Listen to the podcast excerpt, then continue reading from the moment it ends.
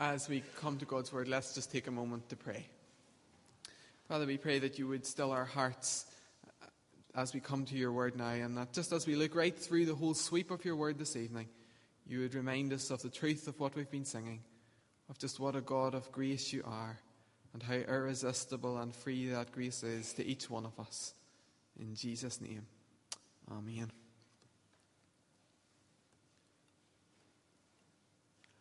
Have you ever thought how much story forms part of who we are? In childhood, hearing favourite stories is very important. Uh, sometimes young children like to hear the same story time and time again. In old age, where memory permits, story is very important as people remember the story of their families and their relatives and what happened to them long ago. The relational nature of story seems to draw us in whether we're young or whether we're old. I think it's somewhat surprising then in a culture like ours that all too often we overlook the fact that the Bible is also a story, a true story. In certain places, perhaps Scripture is read looking for texts, for a thought for the day, and whilst perhaps sometimes that has a place, if we only read Scripture in that way, we become detached from the overall story. So it's helpful to spend some time this evening thinking about the overall story of the Bible, how all the different bits fit together. Not only to help us understand what we're reading when, when we read it, but also to help us in making our response to what God is saying to us. The scriptural story is a unique one, and yet thinking of it as a story isn't new. This evening we're going to adapt a framework proposed by a writer called Marva Dawn, who, who draws on some work by N.T. Wright. I say that simply because there's so many variations of, of this idea uh, about, perhaps you'll have read parts of this uh, before. So we're going to follow Marva Dawn's structure this evening. So I want you to imagine the scene with me, if you will. Mr. Mills, Mr. Stanley Mills, finds an unknown unpublished Shakespearean play. After he reads it and, and verifies its authenticity, he decides to produce it. But he runs into a problem because he realizes that he only possesses Acts 1 to 5 and Act 7. Act 6 is mysteriously missing. So, what's he to do? He could just make it up and hope that it, it, it fitted in. He could read and study what he has, Acts 1 to 5 and Acts 7. Consult with, with actors who regularly are involved in Shakespearean works and know uh, Shakespeare's work and life uh, and ask them to help. And of course, that's what he would do. And once constructed, it would be performed, and Acts 1 to 5 and 7 would always run smoothly, and Acts 6 would always be a wee bit different because it wouldn't be written down. It would always be somewhat unique. In that construction, the story of the Bible is also divided into seven acts. Acts 1 to 5 and Acts 7 we have in the Word of God. And Act 6 unfolds before us day and daily as we live in Act 6, as it were. And so the encouragement here this evening is that as we get to know Acts 1 to 5 and Act 7 from God's Word, that that will encourage us and help us as to how to live in Act 6. So, as we go, let's begin by reminding ourselves who the characters are in this story. Of course, God is the lead character, Satan, his opponent, and God's people, supposedly his followers, but all too often are his opponents. And the whole plot is tied together and resolved through redemption and reconciliation. Act 1 then. Genesis begins with Act 1 and the account of the creation of the world and everything in it. Genesis 1 1 opens In the beginning, God created. Right at the beginning, we're introduced to God, the God of time and eternity, who was and is and always shall be. We're not left to search for God in this story because He's right there in the opening sentences. He is before all things, the cause of all things, and the goal of all things. Just in passing, it's interesting to note there that we believe that that God is one God in three persons Father, Son, and Holy Spirit. And all three persons, the Bible tells us, are active in creation. In Genesis 1, verse 2, the Spirit of God was hovering over the waters. In verse 26, uh, Uh, God says, Let us make man in our own image. We note the plural. And in Colossians 1, Paul tells us that Christ is the firstborn of all creation, and by him all things were created. I deliberately stress that point that, that all three persons, Father, Son, and Holy Spirit, are there right from the beginning of the story in Act 1 because they are active right throughout the rest of the story. And so God created man, male and female, in his own image.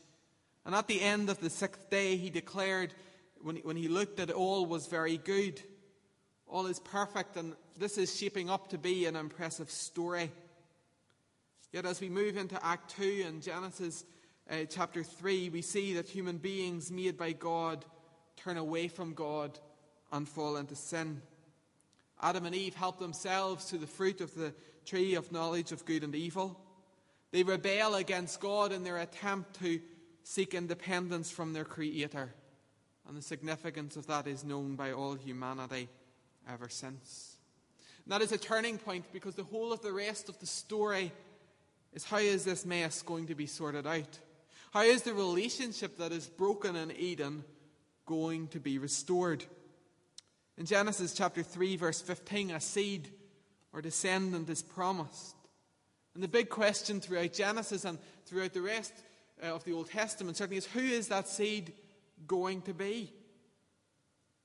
As we move through the next chapters in Genesis, we see the effects of sin working out as Cain kills Abel as God sends judgment in a flood and provides a means of rescue for one righteous man and his family.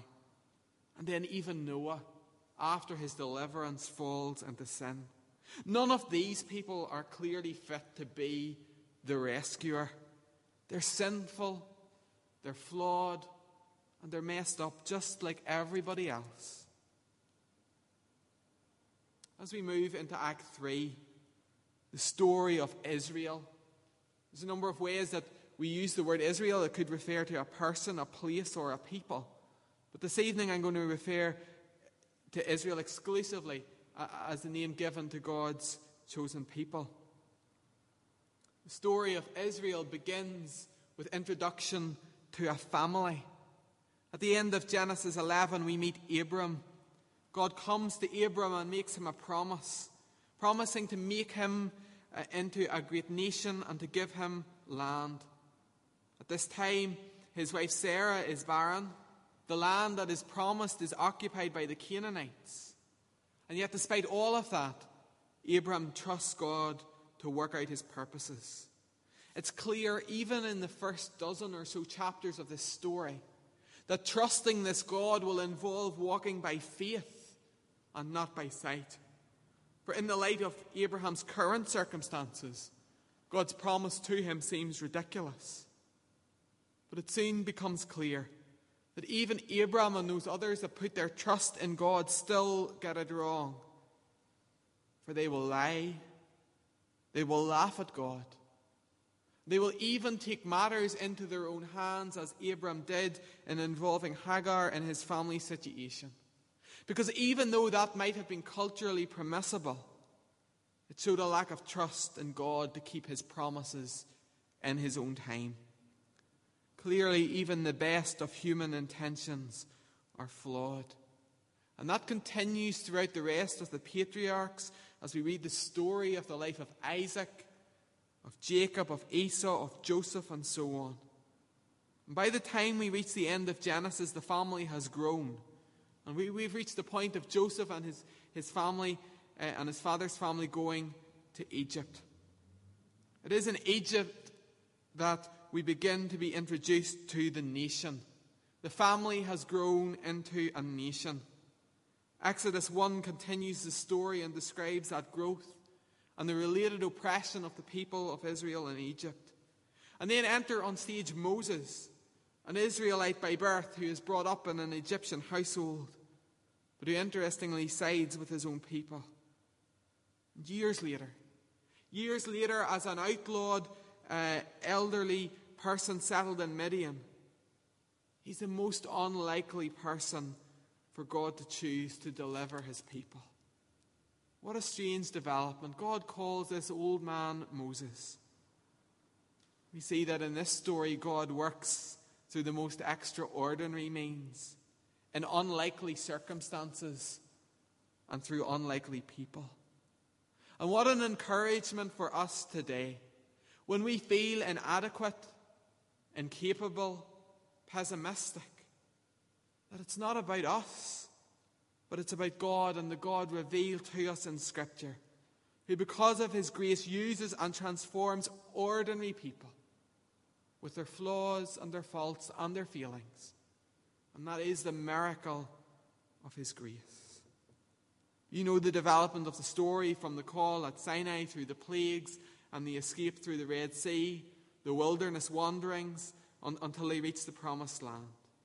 And in the midst of all of this, the children of Israel, for 40 years, are wandering around as a community in the wilderness. And of course, because they are in community, they have to have rules and regulations and instructions. And certain laws are prescribed. And here, perhaps, is the first major issue that, that I know confuses me and is difficult to understand in, in putting this story together. Because there's so much law in those opening books uh, of the Bible. Traditionally, uh, the law has been divided into three categories the moral law, the ceremonial law, and the civil law. The moral law is basically the Ten Commandments. That still binds us today, and whether society wants to admit it or not, it's basically the, the foundation of, of all civilized society. The ceremonial law, on the other hand, were specific instructions for how the Old Testament church was to worship. Often the ceremonial law, for example, recorded in the book of Leviticus, uh, prefigured some aspect of Christ's work on dying on the cross.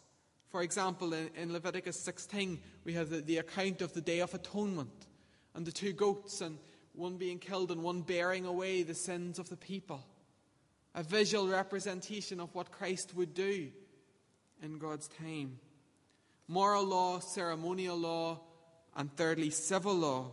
These were laws that governed the state of Israel. And so in Numbers, we have a whole mixture of narrative and, and additional laws, census lists, and so on. Really confusing for us to read. And yet their purpose was just part of Israel's history as a community in the wilderness. They were long remembered by the people of Israel because they testified to God's continued faithfulness despite their rebellion and their waywardness. Then we come to Deuteronomy. And that Deuteronomy is basically one long sermon. It takes us to the final weeks east of the Jordan before they enter the promised land. It's significant because in Deuteronomy we have the account of how God has been faithful, being told for a new generation. Deuteronomy seeks to remind the people of God's uniqueness and his faithfulness. So we've seen how a family develops into a nation. But God also promised Abram land. Where's that? As they stand on the east of the Jordan and, and look into the promised land, it's occupied by other people. But the historical book of, of Joshua describes how Israel get the land. The conquest is described, and once they get it, Joshua tells us how they divided it up. Now, the division of land is a contentious issue in any generation politically and even in families, who gets what part of the inheritance when it's all being divided up. Some things never do change. And once they get the land, and once they get it divided up and who's going to live in what part, they then face the big question of leadership in the land. Now, we know that leadership in any new society is always a difficult uh, issue to grapple with. We've seen something of that in our own land with the complexities of devolved government in recent years. And yet, that same issue of who is going to lead in this land is what the people have uh, to deal with. And you see how this is still the continuation of the same story a people, a nation, a land, a blessing. The leadership in the land commences with the judges. The book of Judges has been described as Israel's Wild West days. A judge was basically a military leader rather than a legal official and more or less would have sorted out local disputes among two or three different people. But in Judges, we see a disturbing spiral of how the people enter this cycle of rebellion, repentance, rebellion, repentance, and so on. This book shows that, that God can't just overlook sin, but that in His mercy, He does forgive and give a second chance to all who come to Him. The issue of leadership is one that the people of Israel struggled with from one generation to the next. Yes, they had the judges, which was quite different to the, the lands round about them. And so somebody or a group of people thought that they'd like to be like everybody else. So they came up with the idea that they'd like to have a king, despite God's warning of the dangers of kingship in Deuteronomy 17. But they want a king, and, and God gives them a king. In 1st and 2nd Samuel, we see the transition from Samuel, who was the last judge, into Saul, who was the first king, and the rise and reign of David. It's interesting, for there in King David we have a paradox. The man after God's own heart, who when he gets in the driving seat commits murder, adultery, and shirks his responsibilities. We see again in this story that left to our own devices, human nature is sinful. Time and time again, we see that. And we see it confirmed today, even by our own practice. So now they have got a king. All's not well, but they've got what they wanted. First and second Kings starts with the reign of Solomon. And after the death of Solomon, we come to another transitional point. For the land is divided into two the northern kingdom of Israel and the southern kingdom of Judah. This can be very confusing because all of a sudden on the pages of Scripture we have two things going on at once. And if you're anything like me, one thing at once is, is quite enough. So we have two stories and, two different parts of the country, two sets of kings and two sets of prophets, and it all very quickly seems to be muddled up. But into this sequence of events speak the prophets. Most of the prophets address Judah, but some address Israel and some address other nations. We'll come back to the prophets later, but just to flag them up at this stage. In the separation of land, the rebellion and, rep- and repentance cycle continues. But where is the rescuer? The rescuer hasn't been found in an earthly king, but God has promised to send a rescuer But the people continue to sin and to fall away. And so God sends judgment and they're taken out of the land. They're removed from the land. They're captured by enemy invaders and taken into exile. The northern kingdom of Israel is carried off to Assyria, and the southern kingdom carried off to Babylon. Now, we're all more familiar uh, from, from childhood days of the Babylon exile because of Daniel's come along with Nebuchadnezzar and all of that. But both parts of the country were exiled to different places. Then, in His grace, God allows them, or certainly some of the people, to return to the land. Ezra and Nehemiah give the detail about that, about the rebuilding of Judah after the exile. The rebuilding of the temple and the rebuilding of the walls of Jerusalem are particularly mentioned. But when we come to life after the exile, it's particularly interesting to note that it's very different. It's very different politically and socially to what it was like before. And so the people face challenges. But it's interesting that many of the challenges might be on new terms, but at the heart they are the same issues social issues. Social issues faced by God's people down through the generations to do with intermarriage. People marrying people who, who, who didn't worship the one true and living God issues of national identity, issues of the law, and issues of worship. The people had to face these issues as they returned to the land. The book of Nehemiah brings to an end mainstream history of the people of Israel. And so, at Nehemiah, even though it's not at the end of the Old Testament, historically that's about the end of the Old Testament uh, story in, in terms of years. And the stage is set for the coming of the seed, who, of course, is Jesus. I said, into this context speak the prophets. Often people think that the role of the prophets was to foretell the future. In fact, less than 5% of Old Testament prophecy describes the new covenant, and less than 1% speaks about the end of the world. Rather than foretelling, the job of the Old Testament prophet is best described as forthtelling, as they declare God's perspective, as they expose sin and rebellion and point the people back to God. The prophetic tradition in Israel had dated all the way back to Moses, through Samuel, through to the, the books that we call the prophets, which were written uh, between the 5th and 8th centuries BC. Like I said, most of the prophets address Judah, some Israel, and Obadiah and Nahum actually address other nations. But the prophets, pres- sorry, the prophets provide God's perspective on the old unfolding drama.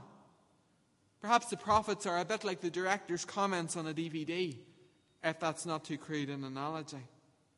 But as we read the prophets and get the idea that they are speaking into the rest of the story, perhaps there's three questions that I find helpful when it comes to reading the prophets. Who do they address? Are they speaking to Israel, to Judah, or to one of the pagan nations around? What time period do they speak into?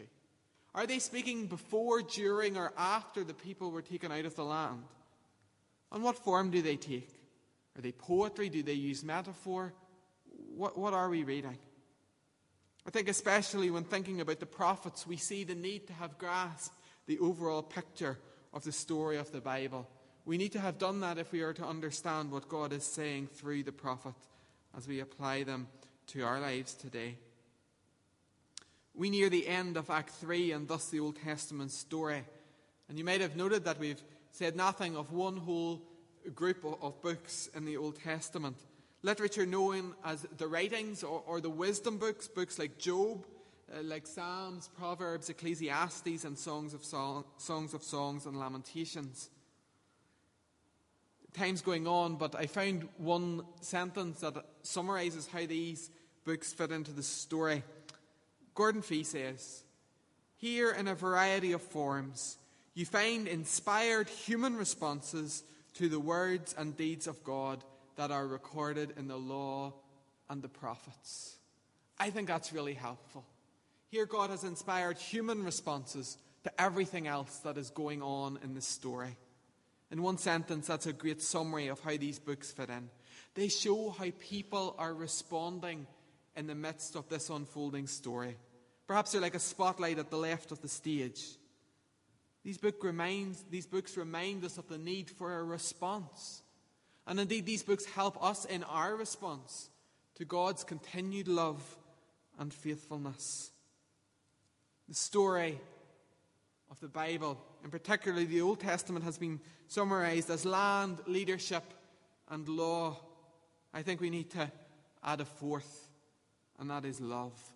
Land, leadership, law, and love. For it is God's steadfast love that, that means He sticks with His people, come what may, through the good times and the bad.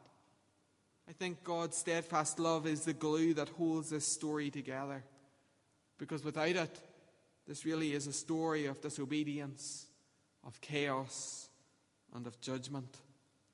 God's steadfast love God's steadfast love that steps onto the stage in a very particular way in Act 4 the life and ministry of Jesus. Obviously, this scene is narrated in the Gospels. But have you ever thought about how strange a beginning Matthew 1 is to the New Testament? If I'd been writing or putting together the New Testament, I think I would have looked for something different. A long list of names and yet, in His grace, God has put that there because it's like a flag at the beginning of Matthew and the beginning of the New Testament. It tells us this isn't a new story. This is the continuation of a very old story. The promised seed has now arrived. The seed wasn't found in kings or prophets or any other person of natural descent. But God Himself had to step down into human history to solve the problem of human sin. Jesus, fully God and fully man, left all the glory of heaven to come to earth to die for sinners. Not simply a spokesperson or a representative from God, but God Himself. The name Christ is the Greek equivalent of the Hebrew Messiah, which means anointed one. And that's helpful because in the Old Testament, three groups of people were anointed to carry out tasks for God. Prophets were anointed, priests were anointed, and kings were anointed. And Jesus fulfills all three offices. As prophet, he applied God's law to the contemporary situation, as well as making some predictions about the future. As priest, he offered himself as a sacrifice for sin and continues to mediate between God and sinful people and continues to intercede for us. And as king, he rules over his spiritual kingdom, built fundamentally in the hearts and lives of those who put their trust in him. Do you see how Jesus fulfills the expectations of Israel? He fulfills the role of prophet, priest, and king. The picture is becoming clearer. The gospel writers make it clear that we can't really understand Jesus without seeing how he fits into and fulfills the hopes and expectations of the Old Testament story. Despite all the waywardness, rebellion, and sin of his people, God has kept his promise, and he steps down into human history to provide that way of salvation. And if we didn't know the story, we might think that it might end there, but of course it doesn't. Act 5 brings us to the early church. In the Acts of the Apostles, the story continues. After Jesus' ascension, the Spirit is poured out. And for Luke, the coming of the Spirit marks the beginning of a new age. We've already seen that the Holy Spirit has been active right throughout the story, right from creation, and the prophets. But the prophets predicted that in a very special way in the last days God would pour out his Spirit. The resurrected, ascended Jesus pours out the Spirit to fill and empower and to guide his church. In Acts, Luke stresses the theme of promise and fulfillment, the continuity between the Old, the Old Testament and the New, whilst at the same time throwing the story open to the Gentiles, to the people who weren't Jews. The story develops throughout Acts and throughout uh, the rest of the New Testament. It's not a new story. It's the continuation of an old one. And the church spreads geographically and grows numerically. And yet, that growth is not without its problems because we have division, false teaching, competitiveness. And so the New Testament letters are, are written to try and deal with specific situations in the churches. Do you see it again?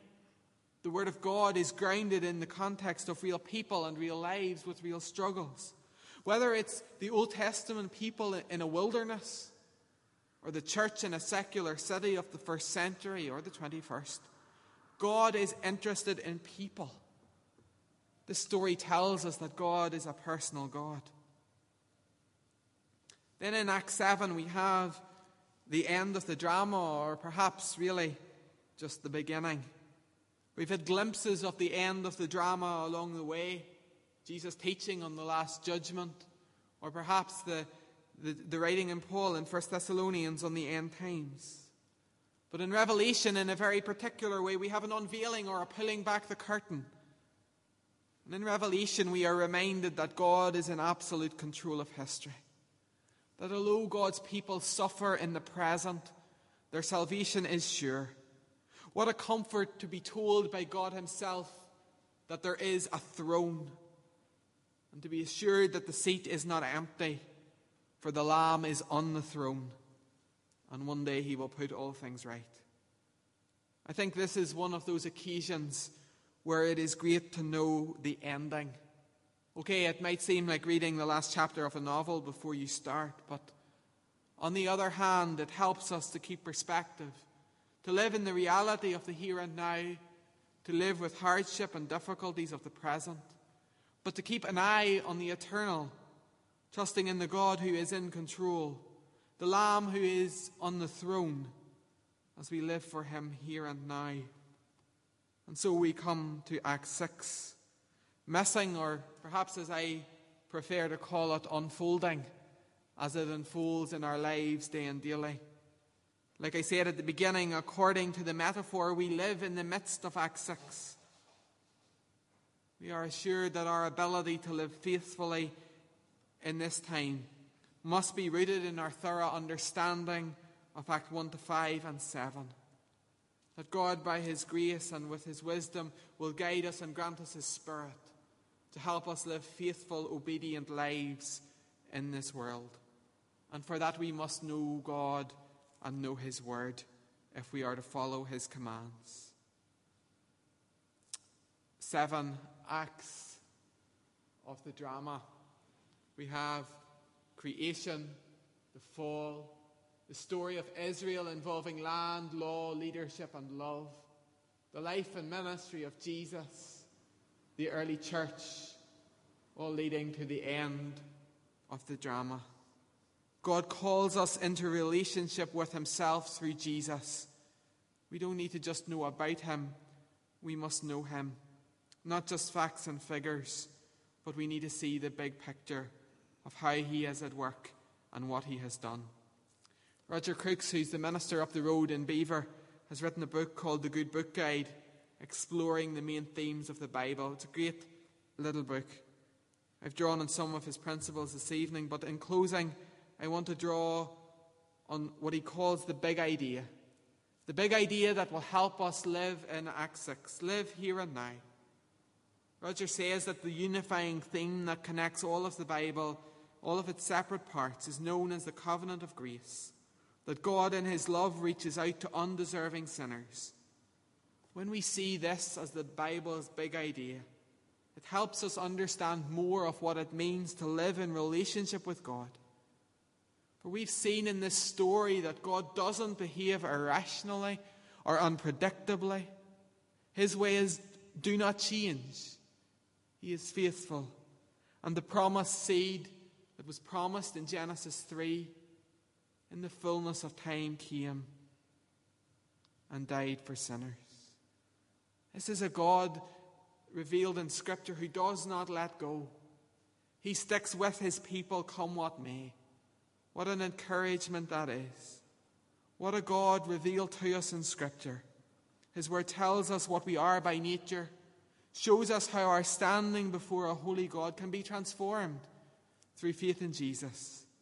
And living in the light of that is surely something wonderful. As we enjoy the Bible and, uh, and get a refreshed understanding of God's great plan and purpose for His people, let's be ready to step out and live for Him wherever He calls us to be this week. Let's pray.